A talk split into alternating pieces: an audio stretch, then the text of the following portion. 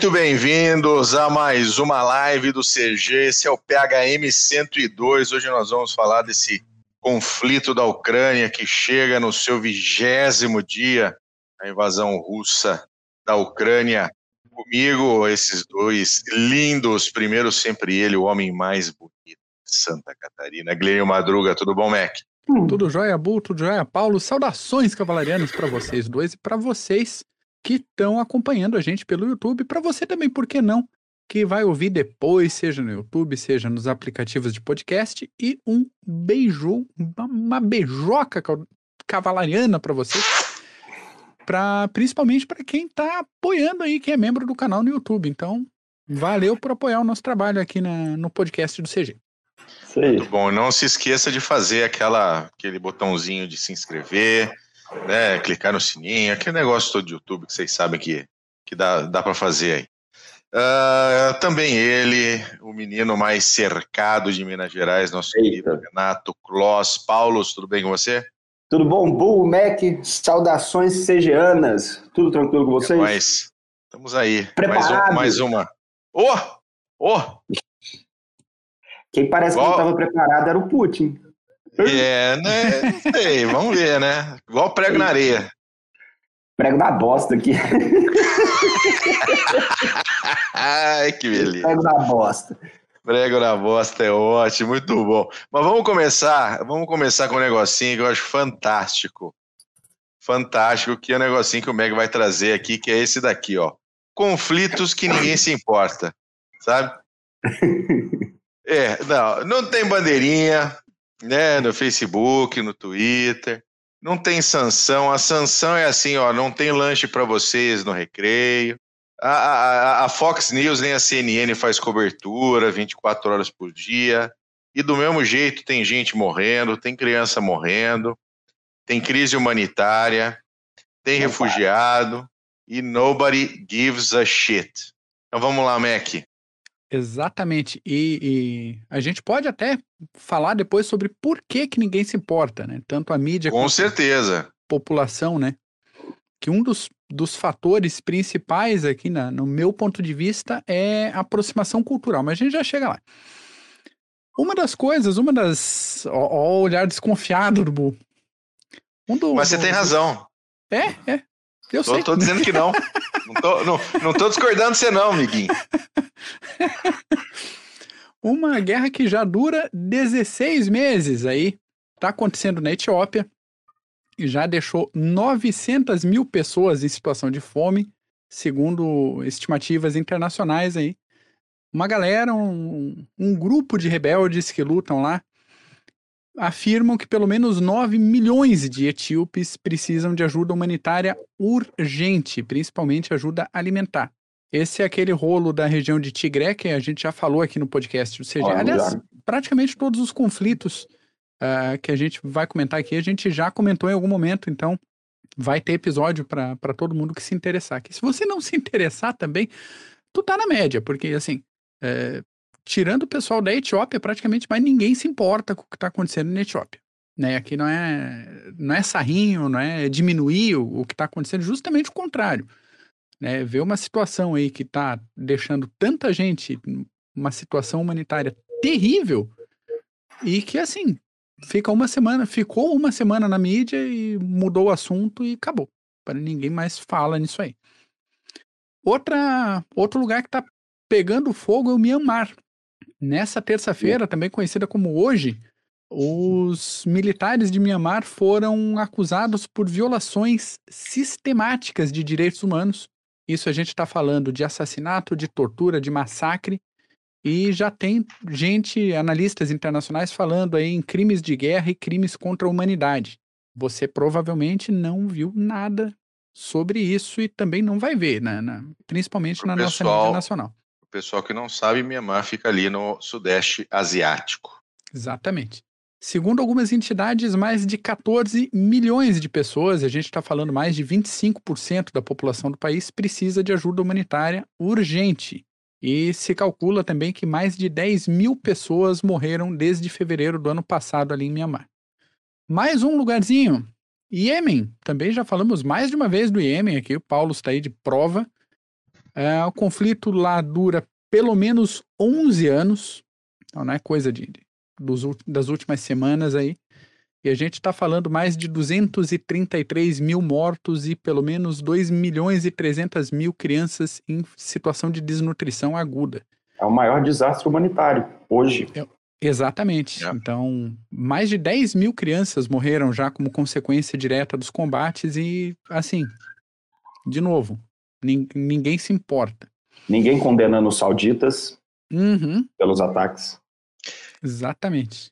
É, é, é, aí que eu acho que aí, muito mais do que a questão uh, uh, que a gente vai falar de proximidade, né, que você comentou, que nós temos muito mais proximidade com, né, com essa proximidade ocidental, eu acho que tem a questão econômica também. Sem né? dúvida. De você ter especificamente o que, que é, qual, qual é a qual é o resultado econômico para o Ocidente da guerra na Etiópia? Nenhum, né? praticamente nenhum. Qual é o resultado para o Ocidente da guerra no Iêmen? Né? Praticamente nenhum. Se você é. coloca sanções contra os sauditas, começa a mudar um pouco o, o de figura esse, esse cenário. Uhum. Então é efetivamente uma questão muito mais econômica do que efetivamente de você gostar mais de um ou de outro, ou de, eu tenho certeza que muita gente aí vai puxar a carta racismo ou qualquer outra carta idiota de retardados mentais. É uma questão puramente econômica. É o que afeta as grandes potências, o que afeta a Europa, o que afeta Estados Unidos, porque o que move o mundo é a questão econômica, entendeu? O que move o mundo é a questão do petróleo, do gás russo, entendeu? Isso move o mundo. Rota e é isso que de se... abastecimento. Exatamente. O que está nos hoje em dia aqui. E o que nos Estamos impacta aqui. Não, então, o que, o que nós sofremos impacto é o que nos. É, é, a gasolina sobe, porque o preço do petróleo subiu por causa do conflito na Ucrânia. Então é normal que nós vamos olhar para o conflito, para o conflito na Ucrânia. É quase tigre, dois tigres, três tigres. Nós vamos olhar para o conflito na Ucrânia com outros olhos do que nós olhamos para o conflito na Etiópia. Exatamente. Exatamente. Tá? Não é porque um a gente não acha o conflito. De... Não é porque não há empatia. Óbvio que há empatia. É óbvio que há empatia. Mas, obviamente, não é, não, não, não nos afeta da mesma maneira. Conflito da Etiópia não altera o, o preço do petróleo. Não altera é, o preço do grão. Não, é, é, é a infeliz realidade. Tá? E não só lá, ou Mianmar, você falou, ou se fosse, podemos falar de um país, talvez nós fôssemos olhar um pouco diferente se fosse um conflito na África do Sul, tá? E acontece hoje um conflito na África do Sul. Existe um conflito racial na África do Sul hoje, seríssimo, seríssimo. Tá por Moçambique também. Seríssimo, conflito racial seríssimo naquela região. Ninguém está olhando para ele. Por quê? Porque não nos afeta. Tá? Conflito é o que não falta no mundo, viu, gente? Uhum. Não parou de ter, não. Não parou de ter, não. Toca o pau, Mike. Não, exatamente. E é, até pegando o gancho desse teu exemplo, situação normal do dia a dia, né? Você falou de gasolina, mas assim, uh, complica a importação de é, material para material agrícola, adubo. Já desencadeia toda uma crise de produção. Você pega cada vez que, que alguém grande interrompe a, a importação de frango e de porco aqui em Santa Catarina a quantidade de emprego no interior que fica em risco. Todo um, um negócio que, nossa, mas a gente está tão longe da guerra. Às vezes não, economicamente não, né? Não mais, né? Não mais, exato. E também pensando na questão cultural que eu comentei, mais emotiva, né? Ah, Para quem não, não, ouvinte nosso não sabe, sou de Curitiba, fiquei, morei bastante tempo lá. Eu conheço muita gente de origem polonesa, de origem ucraniana, gente né, cujos pais, avós fugiram ou da Segunda Guerra Mundial ou da invasão soviética na Ucrânia. Também, também, também. Então, é, muita gente, não só em Curitiba, mas em outros lugares, que tem essa proximidade com pessoas que viveram esse tipo de coisa, também vão sentir mais do que outros conflitos, né? Pensando no emocional, naquele disparo emocional que a gente, nossa, como assim estão invadindo país X, qualquer um. ou uma crise humanitária. O Haiti está aqui, é outro, outro lugar que eu ia comentar agora há pouco. Sim. Deu, tá dando um rolo danado. O, o presidente foi assassinado, acho que ano passado, com 30 e não sei quantos tiros.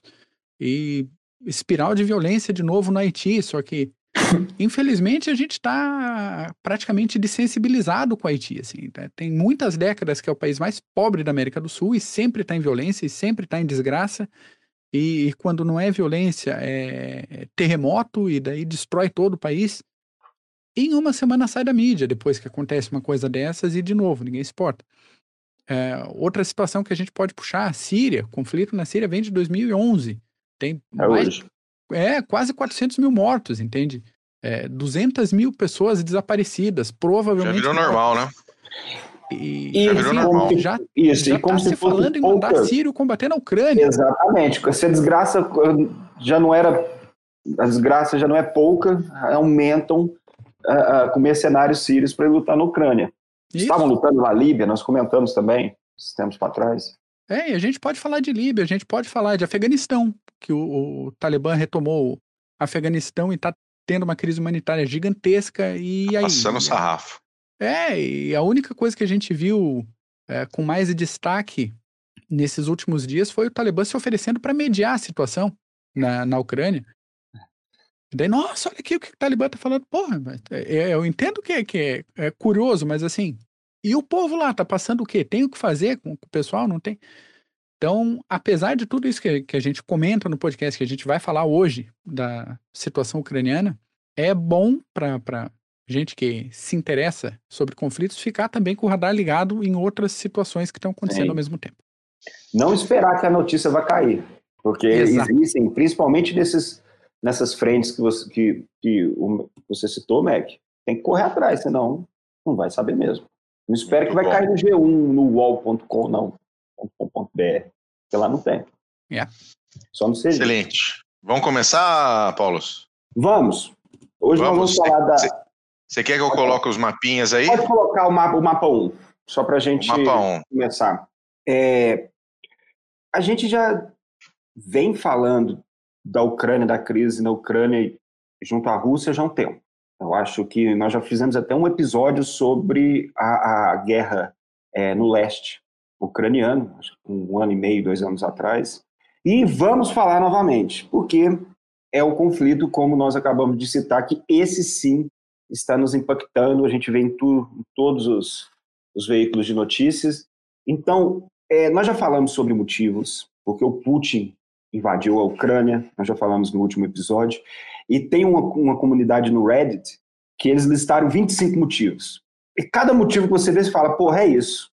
Aí o outro você lê, poxa, é isso aqui também. Então, uma cacetada de motivos, mas é, de É tudo quanto é jeito. É, é, ah, é a OTAN que, que está eh, se expandindo rumo à Ucrânia. Bom, primeiro, vamos lembrar também que a, a OTAN não pediu ninguém para fazer parte ali na, da OTAN a partir dos anos 90, foram os países que buscaram a OTAN, mas não, não vem ao caso agora. Então, hoje, o que, nós vamos falar? Nós vamos trazer primeiro a situação no campo de batalha. Depois nós vamos citar alguns problemas de logística, alguns erros eh, operacionais russos. Mas, como o Bull falou, nós já estamos aí na terceira semana de guerra. E eu vou começar com um dado para a gente começar eh, esse episódio. Já morreram quase 10 mil russos nessas três semanas de batalha. Isso é mais do que os Estados Unidos perderam no Iraque e no Afeganistão, nesses 20 anos. Então, você pode pegar alguns números do Kiev Post. Ô, ô Paulo, deixa eu fazer uma pergunta. Isso é casualties ou é mortes mesmo? Isso é KIA. Eu acho que é KIA. Casualties, a, a, ao todo, passa... casualties tem mortos e feridos, né? Só para o Feridos. pessoal saber. Sim. Agora, mortos, mortos mesmo, são mais de 6, 7 mil, que já passaram os americanos no Iraque e no Afeganistão. Os Então- russos estão com 10 mil. É, é, exato. Já estão passando. A, os russos. Esqueçam que os russos não vão passar as- a- a- o número correto. Se você tiver um devaneio, ó, eu vou procurar. Pode ir. Não, não vão passar e ninguém passa. Ninguém, o- os ucranianos não passam dos ucranianos, por exemplo. Passam dos russos. E os aliados não passavam na Segunda Guerra Mundial também, ninguém passava. Isso é você passar a informação uh, uh, importante. Sim. Então, pelo, pela destruição do material bélico russo, que hoje em dia, para cada tanque, para cada transporte de tropas, você tem uma foto e um vídeo também, então as, os números são grandes de destruição. E os russos hoje, eles, como nós podemos ver no mapa, é, é, os russos atacaram por três frentes. Através do norte, vindo ali da Bielorrússia e também da Rússia, nós vamos falar sobre isso. Rumo a Kiev, que é o ataque principal. É, nós falamos da estratégia russa, que é a estratégia de decapitação. Os russos primeiros, antes da guerra, por um ano, os russos empreenderam o que se chama em relações internacionais como compellence, que é o poder de coerção junto de chantagem. E a chantagem é aquela, ou vocês mudam, ou a gente vai invadir. E não deu certo. Então, o que, que os russos fizeram? Passaram para o segundo plano, que é quer dizer, o segundo passo, que é invadir a, a, a Ucrânia. E todo mundo caiu do cavalo, nós já citamos isso, que todo mundo achava, olha, não vai ter guerra, talvez vai ter uma guerra limitada ali no leste, não. Putin meteu o pé na porta. Então nós temos o ataque principal ali no norte, rumo a Kiev, que com o objetivo de decapitação, que é quando você quer retirar o governo e colocar outro no lugar. É, esse ataque a Kiev está parado. Nós tivemos alguns ataques limitados nesses últimos dias, mas os russos pararam e estão na defensiva porque eles precisam de reabastecimento, não só de logística, mas em termos de reforços também. Oh, então, os russos. Paulo, você sabe se eles conseguiram uh, uh, estabelecer as bases de, de operação, as FOBs? Eles estavam tentando, eles estavam tentando estabelecer três FOBs ali na região norte de Kiev, que teoricamente seriam estariam dentro, inclusive, do alcance da artilharia russa. Kiev passaria a estar. Uhum. E, mas assim, o, o, o, que, o que complica muito para nós que, que tentamos analisar essa situação toda, na verdade, é a falta de informação ucraniana, porque nós não sabemos o quanto é bisonhice russa e o quanto é efetiva resistência ucraniana. Isso é um, isso é uma, isso é um problema. E para todos, tá? Para gente que é low level e para os caras que têm informações high level, para o general americano que aparece na CNN, essa informação tá difícil você tem que meio que garimpar, não, eu, não, eu não vou dizer garimpar, mas filtrar muita coisa, porque a, você tem informações desencontradas, então hoje em dia é como se fosse um quebra-cabeças, você meio que vai juntando para tentar montar um cenário para cada frente. Bu, eu não vi nessa questão das bases avançadas, mas hoje, em torno de Kiev, a ideia dos russos é tentar posicionar artilharia ao alcance da capital e os ucranianos, em contrapartida, tentam evitar que os russos ah, ah, concentrem a artilharia ao alcance da capital. Os russos tentaram cruzar o rio Irpin, que liga a, a região de Irpin com Kiev, mas não conseguiram. Eles tentaram montar uma ponte flutuante, mas foi destruída junto de uma boa parte do material e de soldados russos também nessa parte, nessa região. Então nós temos ali na parte, no avanço de Kiev, o avanço agora está parado, para reabastecimento. Esse é o avanço principal. O que a, a, pergunta agora é: os russos vão cercar ou os russos vão atacar a capital? Eu acho que para cercar eles não possuem efetivo, né? À toa que eles estão buscando reforços. Para atacar a capital vai ser um banho de sangue. Nós sabemos disso. Para eles, o melhor é o que eles estão fazendo em Mariupol, que eles estão fazendo em Kharkov ou Kharkiv, que é cercar e bombardear até a submissão. Então, essa é a ideia de o que vai acontecer com Kiev. Eu vi hoje que três estadistas voaram para Kiev sitiada. Não sei quais foram os presidentes, os primeiros ministros, mas mostra que a, a, a, a cidade ainda pulsa, a cidade vive, apesar de estar cercada. Okay? É, o, a estratégia russa ela é essa, né? Você fazer o cerco e, e, e fazer a cidade capitular. Sim porque invasão e ocupação não tem a menor condição. Não tem, não tem. Não tem efetivo. Não tem efetivo. Esse, a, a, relação de tropas que os russos possuem em relação à população ucraniana não tem como. É, é, eu vi uma análise que até mesmo para sustentar um ataque, é, é, o número é pequeno de tropas. E nós vamos ver depois ali na parte de logística. Então, bom, Podia colocar, por favor, o segundo mapa. Ótimo. Esse é o ataque. Nós temos o ataque de Kiev vindo ali pelo noroeste e nós temos também dois ataques vindo da Rússia na região de Cherniv e a, a Brovary. Esses ataques estão parados devido à falta de abastecimento. Então, são ataques principais rumo a Kiev e apenas o ataque a noroeste que conseguiu chegar nos arredores da cidade. Ok. Nós temos também a região de Kharkov, ou Kharkiv. Em Kharkiv, os russos conseguiram cercar a cidade, duas semanas que a cidade está cercada, só que lá os ucranianos conseguiram implementar, empreender alguns contra-ataques bem-sucedidos. Então a ideia de passar por Kharkiv rumo a oeste, os russos não conseguiram mais. Então os russos estão presos lá, porque eles não podem seguir. Se eles forem seguir, os, os ucranianos saem da cidade e vão atrás deles. Ok. Então nessa parte, Kharkiv está cercada, mas continua ainda travando o bom combate. Só para voltar aqui, tá? Kharkiv está aqui. Isso. Exatamente, olha lá. É, outro fronte. Esse fronte foram os, onde os russos atingiram mais sucesso, que através do fronte sul. Bu, vou te pedir para você colocar o mapa 4 por favor. Isso. Olha lá o ataque sul. Ele é, é, partiu da Crimeia rumo a Mykolaiv, ali ao oeste, e também rumo a Melitopol.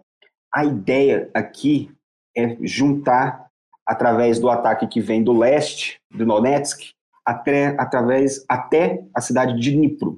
Então, se os russos conseguirem isso, será um baita sucesso operacional, porque eles vão meio que da região sul, eles vão linkar com as forças que estão vindo do leste, a banda direita do Dnieper vai ficar em mão dos russos. Então, essa é a ideia. É, nós temos também ataques em Luhansk, que por enquanto estão uh, uh, parados. Os ucranianos estão muito fortes nessa região. Suas melhores tropas estão uh, tanto em Kiev quanto na, no leste. E na região de Donetsk, eles estão aos poucos conseguindo progredir e até a, a chegar em Dnipro, que vai ser, como se diz, o link das forças. Agora, Bu, por favor, o mapa 5, só para mostrar isso. Pessoal, deixa eu fazer uma intervenção rapidinho aqui, Paulo. Até o Rund está comentando ali da barragem de artilharia russa, tem que ser levada a sério. A gente já falou isso, você principalmente aqui no, no podcast do CG, né? Tem é, gente que fala de vez em quando, porque a época da guerra tradicional já acabou, né? Porque agora é só guerra híbrida, dá um arrepio no Paulus aí que agora é guerra híbrida. A gente tá vendo que, assim, por mais que haja tecnologia, tecnologia de comunicação, drone, afim, na hora que o bicho pega, é, é, é blindagem para romper fronte e é artilharia para cansar a resistência. Infantaria pé de poeira. E infantaria para ocupar, não, não adianta. Não adianta, por mais que tenha tecnologia embarcada, esses elementos vão continuar virando a, a situação em campo de batalha. Isso e logística, né? Porque senão não adianta. Senão é, é o que a gente vê em alguns frontes aí, blindado parado por falta de combustível, é, blindado Sim. de transporte de pessoal parado na frente de mercadinho para saquear o mercadinho, porque não tá chegando comida para tropa. A guerra como ela é. É. E russo sabe fazer isso muito bem, tá? Oh. Isso é até um pouco parte um pouco da própria doutrina russa. Tá? Você é se virar com os meios que se com os meios que se apresentam para você Sim. ali. Tá? se eu precisar roubar um mercadinho, eu vou roubar um mercadinho, eu vou tirar o ovo da, da tiazinha ali da esquina e toco o barco. E nós vamos falar nisso na parte de logística também. É, em relação a esse mapa, pessoal, eu acho que esse mapa é o que melhor representa o conflito na Ucrânia. É, é, em relação até pelos problemas operacionais russos, os problemas de logística. Então, eu, a, a, esse mapa é de 1 de março, mas pouca coisa mudou. Pouca coisa. A, poucas situações mudaram nesse, nessas duas semanas aí.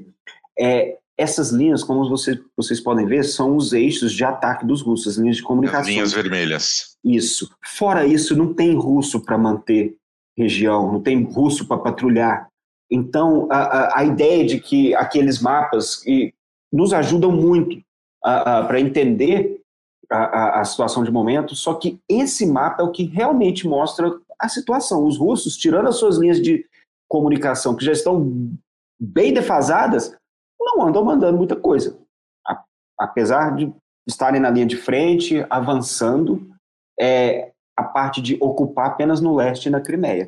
Então, esse seria o melhor mapa, eu acho, na minha opinião, para se mostrar em relação ao conflito da Ucrânia hoje. É, passando agora para demonstrações de incompetência por parte das forças russas. Isso é, talvez é um pouco forte falar isso, mas é o que está acontecendo. É, todo mundo esperava que, e pelo jeito Putin também, que seria um passeio. Ah, um avanço de uma semana no máximo, vamos cercar Kiev e eles vão a, a levantar a bandeira branca. É, essa falta de planejamento é normal, não a falta de planejamento, mas falta de percepção da realidade no momento, e isso você pode, isso causa, pode causar muitos danos. Eu vi um post que é, é os russos planejaram essa, lógico, já tem de muito tempo planejamento operacional, mas se você falar que, olha, não vai dar certo esse ataque, eles vão mandar embora o cara. A turma do FSB vai ser toda mandada para a rua. Então tem que falar, olha, vai dar certo, tem logística, tem tudo, pode ir, vai com Deus. E nós estamos vendo o que está acontecendo. A gente estava falando sobre isso no CG hoje, exatamente essa, essa dicotomia e, e, e, esses sentimentos paralelos, né? Eu falo a verdade de que vai ser complicado, eu enfeito a situação de que vai ser fácil, de que o meu, o meu, o meu grande líder de 1,60m vai ficar maravilhado e que ele vai adorar e vai mandar todo mundo atacar. O que eu falo, né? Qual que é o e, e, com qual e com qual efeito que eu vou lidar?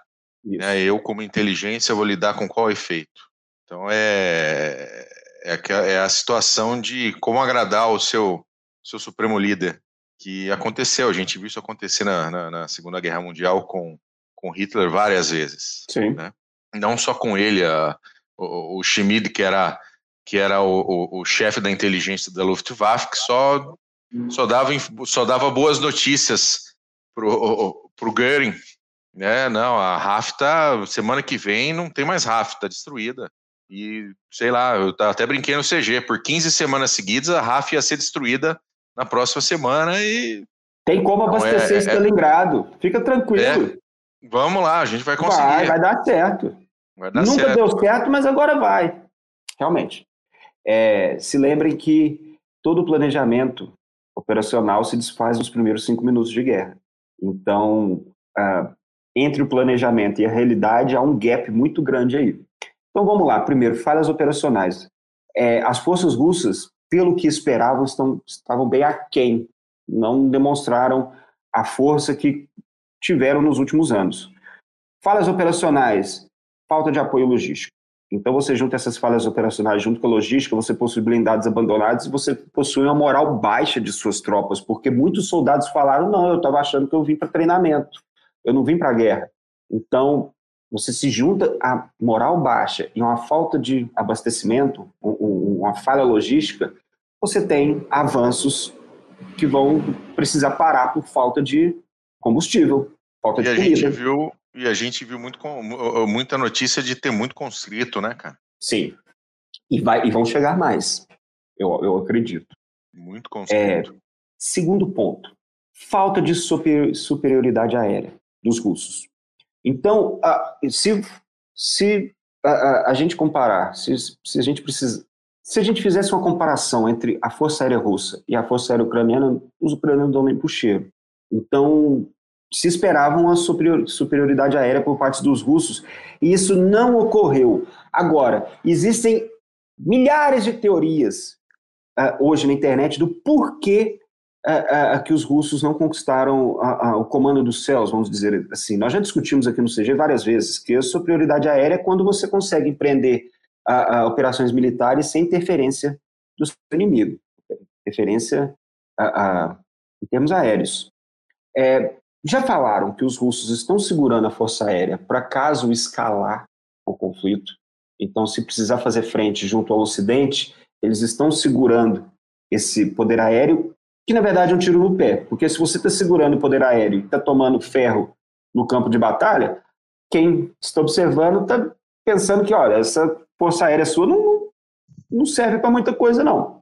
Então, existe esse ponto. Outro ponto que se discute é que os russos estavam evitando muitos danos colaterais, só que agora já não existe mais isso, porque o que os russos já bombardearam, uh, Mariupol, Kharkiv, uh, Kiev, Kiev, por aí vai. Então, essa questão de erro, de danos colaterais também não faz sentido.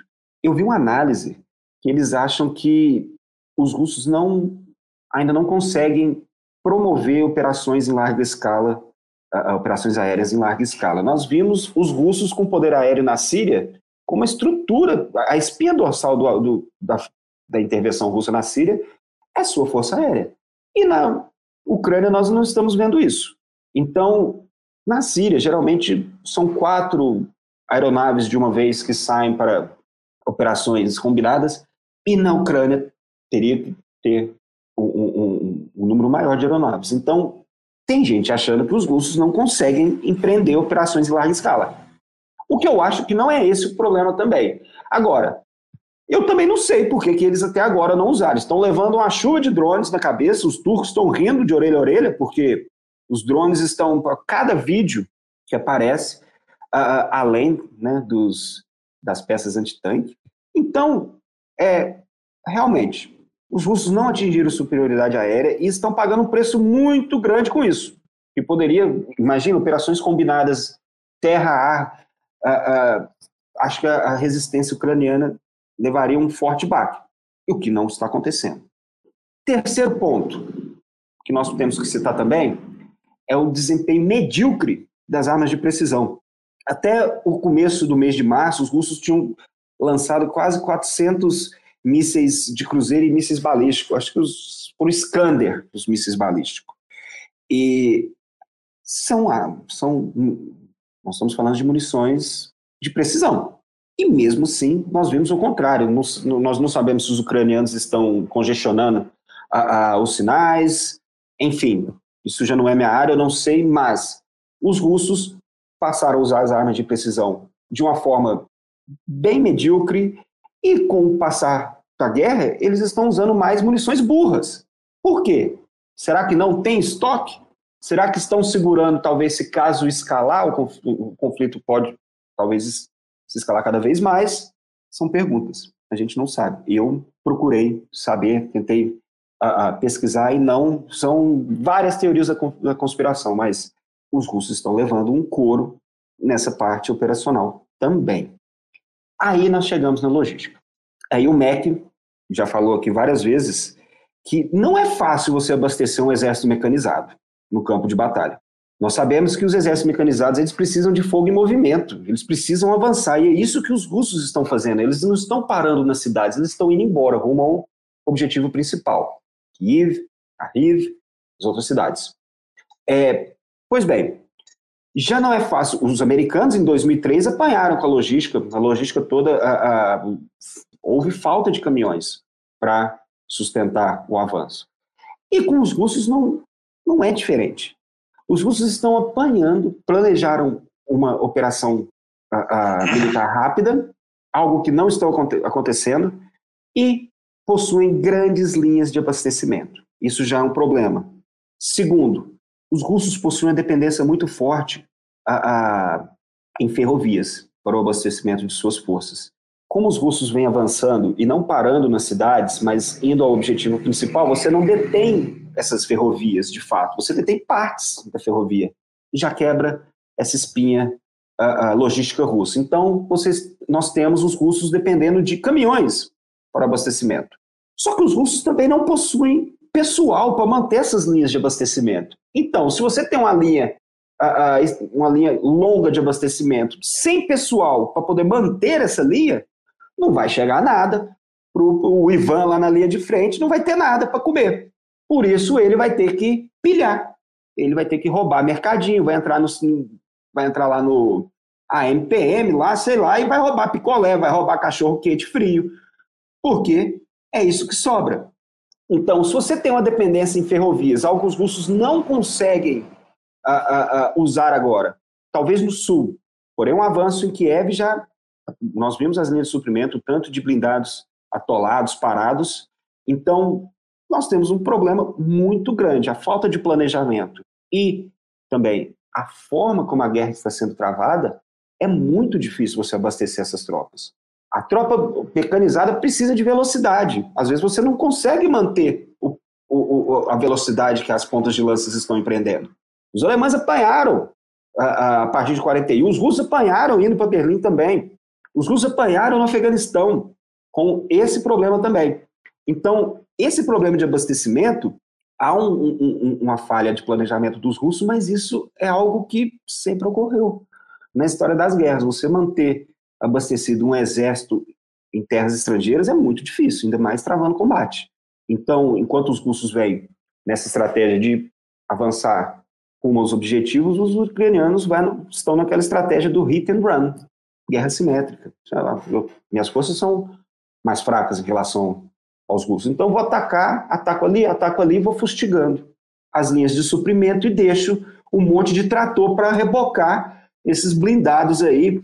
Eu ri demais com aquela foto da, da, Revel, da Revel lá do tratorzinho é, com o tanque. Porra, eu, melhor Fantástico. só o Belgrano, só o Belgrano melhor que Só o Belgrano, só a fotinho só do Belgrano. Belgrano. A foto do Belgrano, tá um mar bonitinho lá, e você pode montar. Então, nós temos esse problema de logística e isso nos traz a outro ponto que surgiu essa semana. Os russos pediram ajuda para os chineses. Isso é sério, porque isso mostra que a, a, o tamanho da falta de planejamento dos russos. Os russos estão pedindo rações militares para os chineses. É que nem você ligar, pedir um takeaway aí, ó, manda um China box. É mais ou menos assim.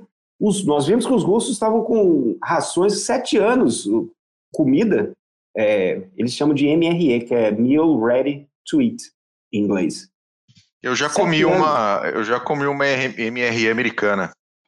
É boa. Burrito de frango, pô, bom demais, cara. Tem um canal no YouTube, o cara faz vídeos com. Tem vários, tem vários, vários. canais. Tem um malucão que come, inclusive, MRE da Segunda Guerra.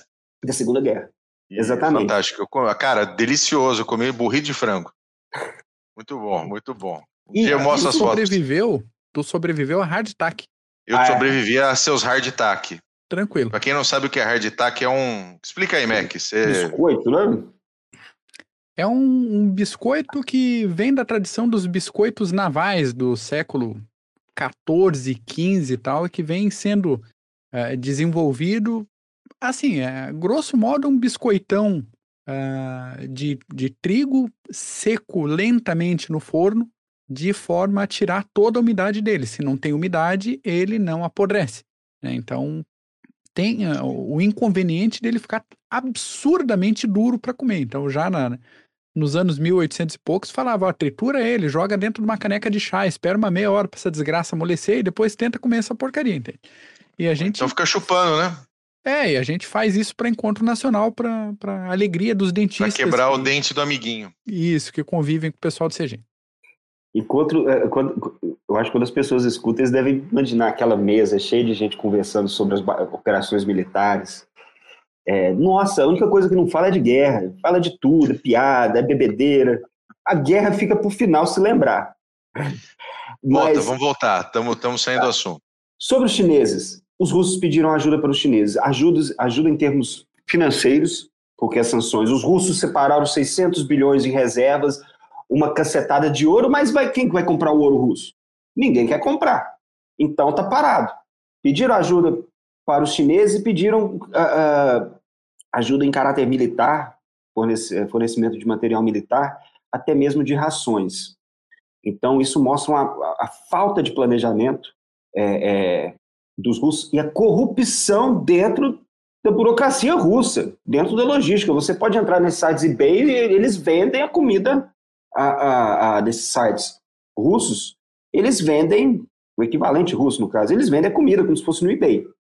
Então nós temos o, o eu esqueci o nome do magnata russo, mas Prigozhin, se eu não me engano, é, as empresas que fornecem a comida e abastecem o exército são, o exército são dele.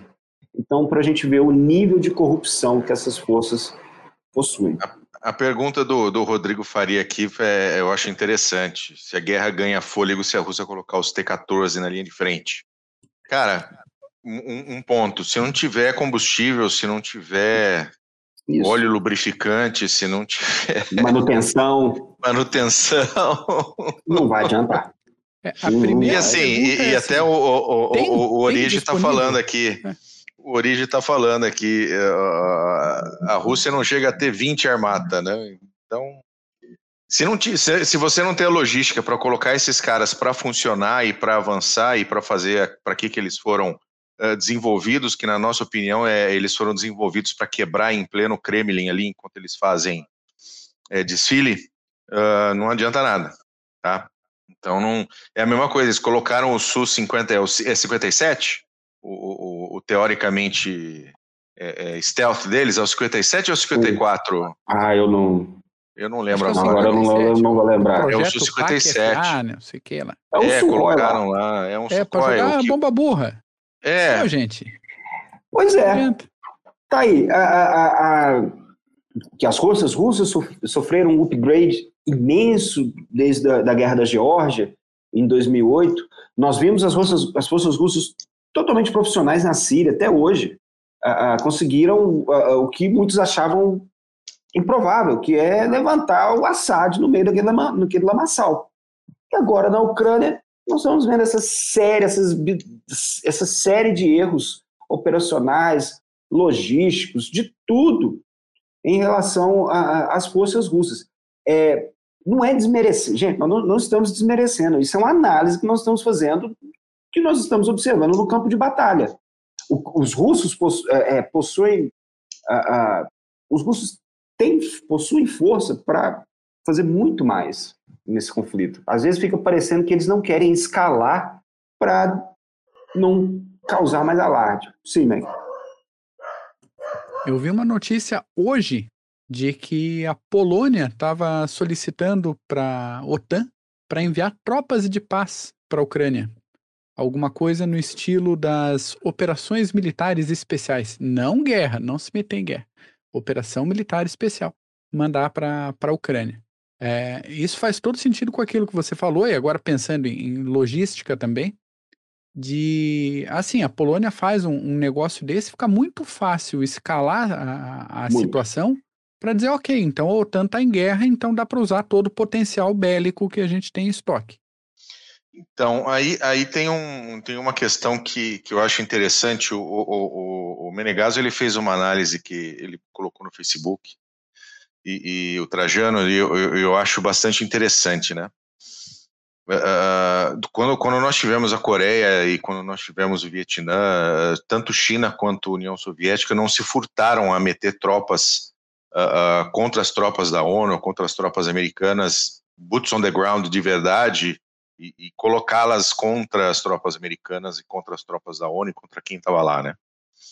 Por que, que não há essa reciprocidade neste momento hoje? Né? A situação não é tão diferente, belicamente falando. Né? Também eram, também eram uh, uh, nós tínhamos também potências nucleares envolvidas, nós tínhamos uma situação de instabilidade durante, por toda a região, era um maluco que estava no poder. Qual é a diferença para que a, a OTAN ou os Estados Unidos ou não, não se coloque na mesma situação e coloque boots on the ground nesse, dentro da Ucrânia para expulsar a Rússia dali? Eles a pergunta é para você, né? Paulo. Então, eles não possuem acordo. Então, uh, uh, muitos falam, ah, por que, que não vão uh, salvar a Ucrânia, mandar tropas? Porque não tem acordo. A Ucrânia, a, Ucrânia não faz parte da OTAN. Está brigando já desde os anos 90 para fazer parte, até porque para fazer parte da OTAN e da União Europeia você precisa seguir certos requisitos internos, e algo que a Ucrânia não consegue, principalmente em termos de corrupção. Então, se você quer fazer parte da União Europeia, você quer fazer parte da OTAN, você vai ter que cortar na carne. Isso é muito difícil, porque a Ucrânia, ela é essa passagem, isso nós já discutimos em termos geopolíticos, é a passagem do Oriente para o Ocidente ali. Então, a Ucrânia sempre a, a, a, flutuou entre essas duas esferas de influência, mas para fazer parte, eles precisam cortar na carne. E o, o, o, a questão burocrática ucraniana é quase idêntico, quase, quase idêntico não, longe disso, mas é quase igual ao dos russos. Então, não, eles não possuem acordo. Então, os, o que os, os, americanos e a OTAN os membros da OTAN podem fazer é fornecer armas da mesma forma que os americanos forneceram armas para os talibanos, no, no, no, os mujahidins na década de 80, forneceu os Stingers para derrubar os helicópteros russos, e agora foi a mesma estratégia. Mas os americanos não querem, não vão mandar, uh, vão mandar 30 mil soldados, mandaram, não sei, 7 mil soldados no caso, para ficar do lado da fronteira, a parte da OTAN. Olha, nós temos tropas aqui, não faça nada. Mas boots on the ground, tanto da OTAN como dos Estados Unidos, eu acho muito improvável, porque eles não possuem acordo. Ali, olha, eu vou te fornecer porque se você rodar, eu acho que eu sou o próximo. É isso.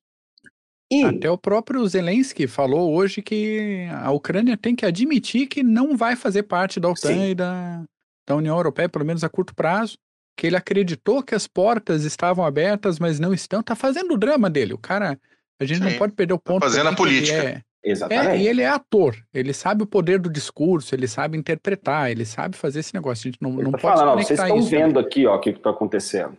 É, né? é. E, e, guerra de narrativa, mídia, o negócio, as imagens dos blindados russos sendo explodidos. É, é, é, tem todo, toda essa questão midiática, mas ele falou hoje assim: olha, não. A gente tem que admitir que não vai entrar. Sim.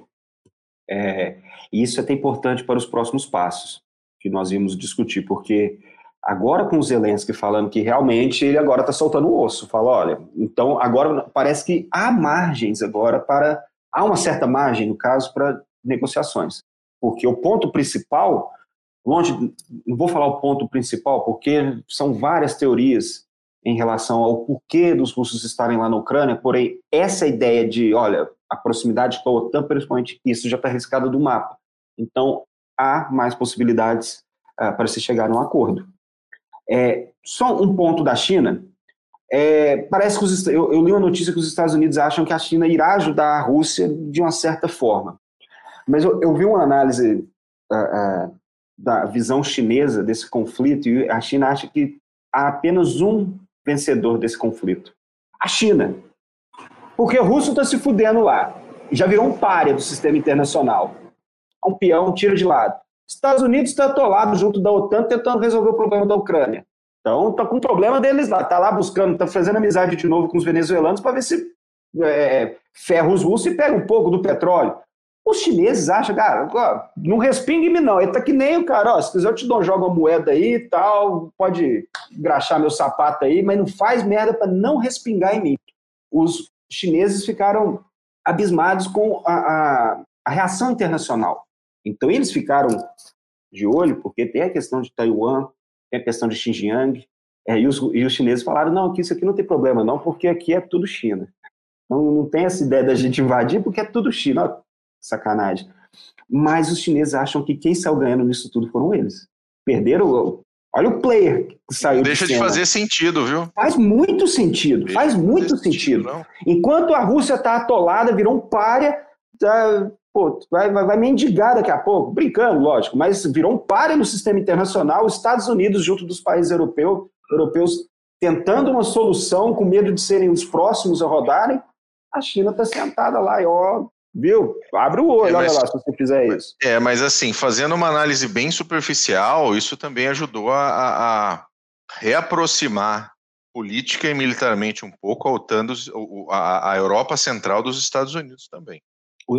É, tá? Também tem essa, essa, essa parte da equação. É, tá? essa, e, e, quando os russos achavam que eles estavam criando caos, na verdade, criando certas é, é, é, rachaduras entre os membros da OTAN, nós estamos vendo o contrário. Eles estão se unindo cada vez mais. Isso é um tiro do pé por parte do Putin.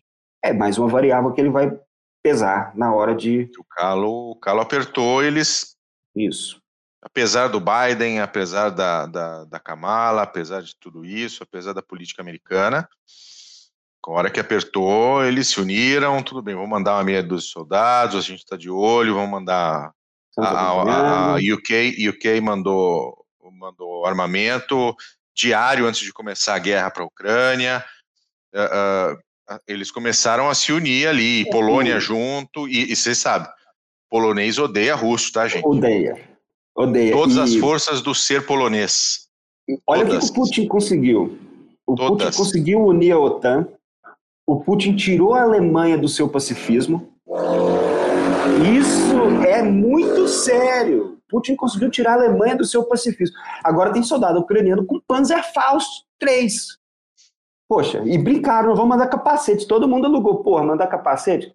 Porra, não, agora estão mandando armamentos. Tirou a Suécia e a Suíça do isolacionismo do, do, do de países neutros. Da neutralidade. A neutralidade né? desses países, eles saíram. Então, é algo. Nós estamos vendo a história ser passada perante nossos olhos. Está sendo escrita a história. Ah, o que, que vai acontecer? Não sabemos, a gente tem que acompanhar. Agora, com essa notícia do Zelensky, talvez há mais. há uma certa possibilidade de chegar a um acordo. Até porque o Putin está vendo que. O Putin já cortou relações com o Ocidente. Putin já cagou no pau nessa situação. Já não tem pontes com o Ocidente para falar, não, então, vamos conversar aqui. É, me, me impressiona o nível, a, a facilidade para mentir desses poxa, Lavrov chega lá e fala: não, então não tem soldado russo na Ucrânia, não, ninguém está bombardeando é, a infraestrutura civil.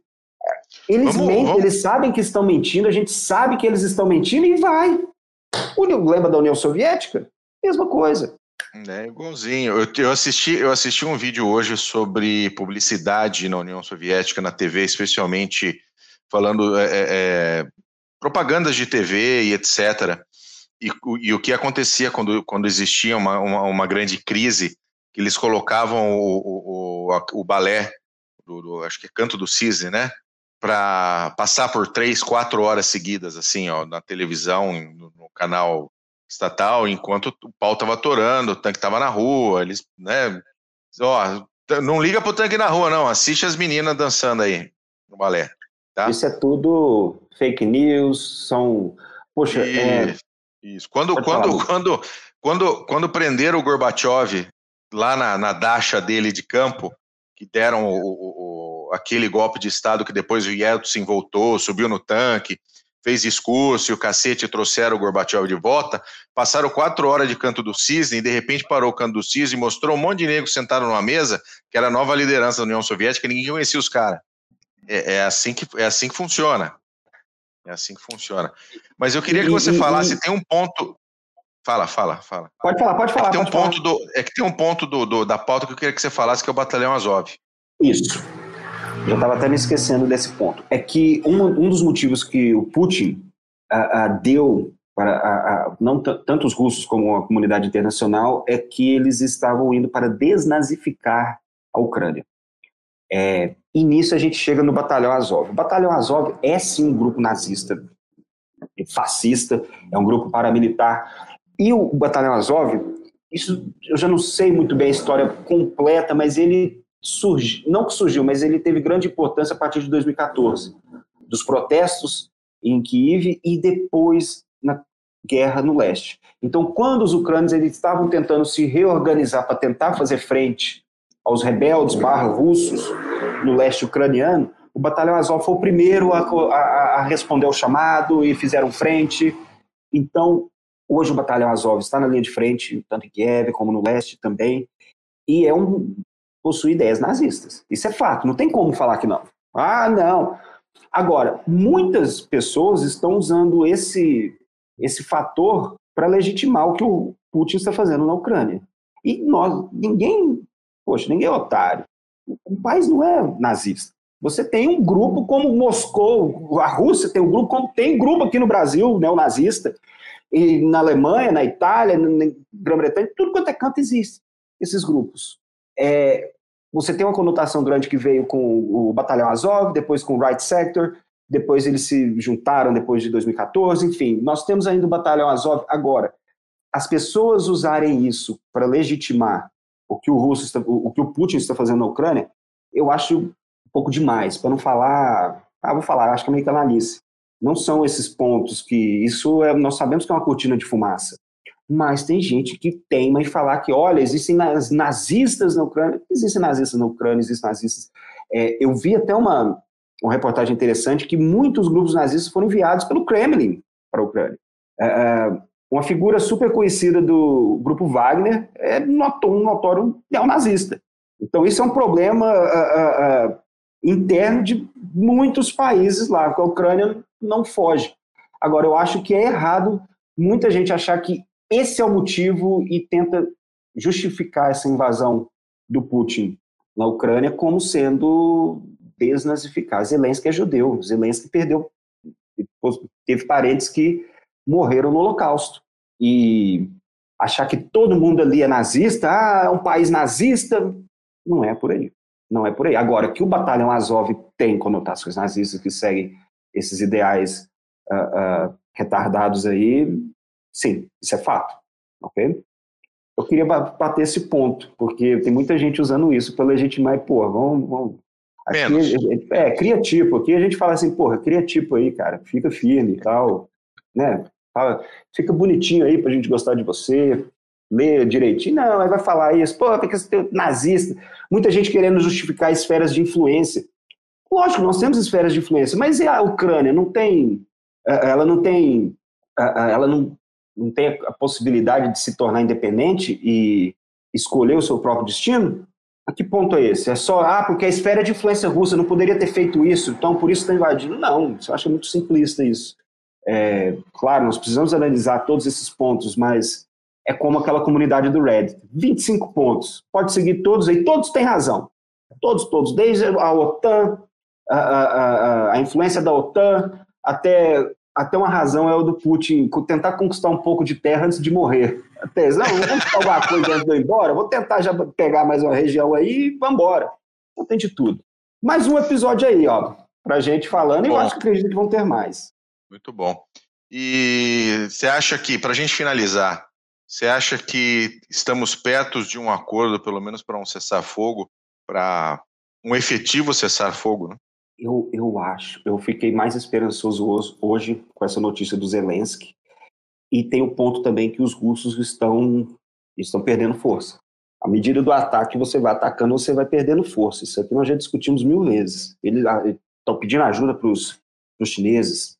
Então, ou Putin vai para tudo ou nada, e isso ele já cortou uh, os links, suas ligações com o Ocidente, ou ele sossega e, e seria a, a, a, vitória de Pirro, né? Ó, ganhei, ganhei, não conseguiu, vou embora, vai, vai, vai embora ferrado, ó, ganhei. Chega lá, vai falar que ganhou na Rússia. E... Então, eu acredito que, é, eu quero acreditar nisso.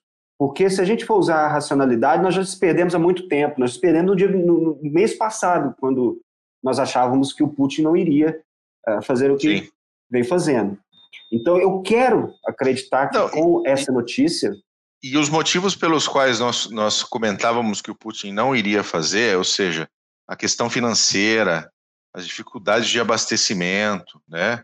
a, a, a resistência ucraniana, o, o, o, o que o, né, a resposta do Ocidente, tudo isso aconteceu. Né? Ele foi mesmo contra todas essas dificuldades que estavam na cara dele. A gente não estamos falando que a gente estava tudo certo, que nós somos. Não. Estou dizendo que um, todo mundo via isso. Não éramos só nós. Todo mundo via isso. E ele foi mesmo assim, e ele foi por essas. E eu até acho que ele previu essas dificuldades. E ele foi achando que seria. ia passar o rodo. Eu acho que ele foi achando que ia passar o rodo mesmo. Foi. Vou passar e, o rodo. E nós conhecemos a síndrome de Napoleão. Sim. Quer dizer, cada vez você querendo mais cada vez você querendo mais. Ele vai chegar num ponto que não vai aguentar.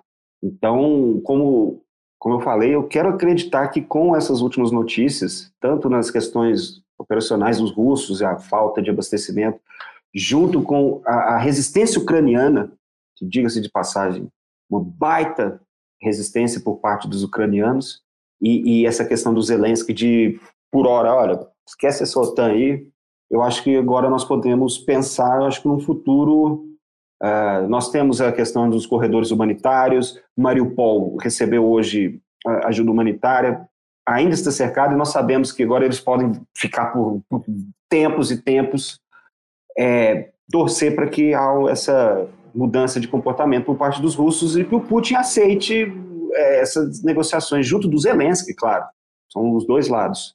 Mas eu quero acreditar que né, é uma luz no fim do túnel aí. Mas se a gente usar de racionalidade, nós já se ferramos há muito tempo. É.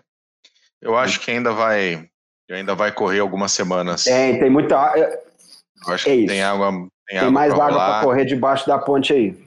Eu acho que eu acho que cercar Kiev é uma questão importante do ponto de vista político. Tá? Não, não conseguir cercar Kiev seria uma derrota política muito, muito forte para o Putin. Muito então, forte. cercar Kiev é muito importante. E eu acho que ele vai, vai buscar cercar Kiev a todo preço e a todo custo. E aí, a partir desse momento que ele cercar Kiev, aí sim ele vai, ele vai ter as cartas na manga que ele quer. E até cercar Kiev pode ser em cinco dias ou pode ser em cinco semanas. Isso daí define é. é. a própria é a própria resistência ucraniana e quanto tempo. E os fazendeiros. Nesse ponto aí que eu ia dar meus cinco centavos também. O Paulo, membro do canal aqui, falou: ah, quando é que vai começar aquele lamaçal na Ucrânia que vocês. Rasputitsa? E eu comentei ali no chat também. É um período de três a quatro semanas que tá para começar por agora, entre o dia 15 e o dia 20 de março. Começa esse negócio. Então, pensem o seguinte: se antes desse período já tem um monte de imagem de blindado atolado, de caminhão não chegando e de coisa e tal, como é que vai ser a logística russa no próximo mês? É, 15 de março é hoje, viu, gente? Exatamente. Tá então. Tá começando o degelo. O, o, é, o, a situação favorável para negociação tá chegando agora. Para todo mundo, para o Zelensky, que está começando a apertar ainda mais a situação dele de gerenciamento da, interno.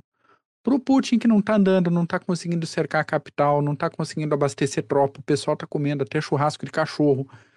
E aí, esse próximo mês, como é que fica? O, o Schulz também, grande membro do canal. Schulz, Schulz, Schulz. Aqui embaixo que a Alemanha está aumentando o orçamento. Tá, eles já estão negociando compra de F-35. E a OTAN está se armando, quer dizer, não, não tá legal para pensar numa continuidade muito grande, pensando, né, levando em consideração esse pensamento lógico que o Paulo está, está falando assim, compensa esticar mais essa situação ou compensa realmente sentar para negociar? Aguardemos. Aguardemos. A situação está feia para os russos, né, em termos econômicos, então vamos ver até quando que eles vão conseguir segurar. Né? E vamos torcer para é, chegarem a um acordo o mais rápido possível, porque quem está sofrendo ali são civis. Né? É isso aí. Grosny versão 2022. Que beleza. É isso aí, senhores. Os últimos centavos, Mac. Já foram. Acabou meu centavo. Foram. Meus centavos estão igual a logística russa. Deu. Não tem mais. Não Só um ponto. É, para aqueles que queiram acompanhar, BBC, a, a Washington Post, The New York Times, Al Jazeera, esses são acho os veículos que vocês conseguem acompanhar bem a situação minuto a minuto. A BBC é minuto a minuto. Então, uma dica aí para quem quer acompanhar uh, uh, os, o desenrolar dos combates né, e a situação política também.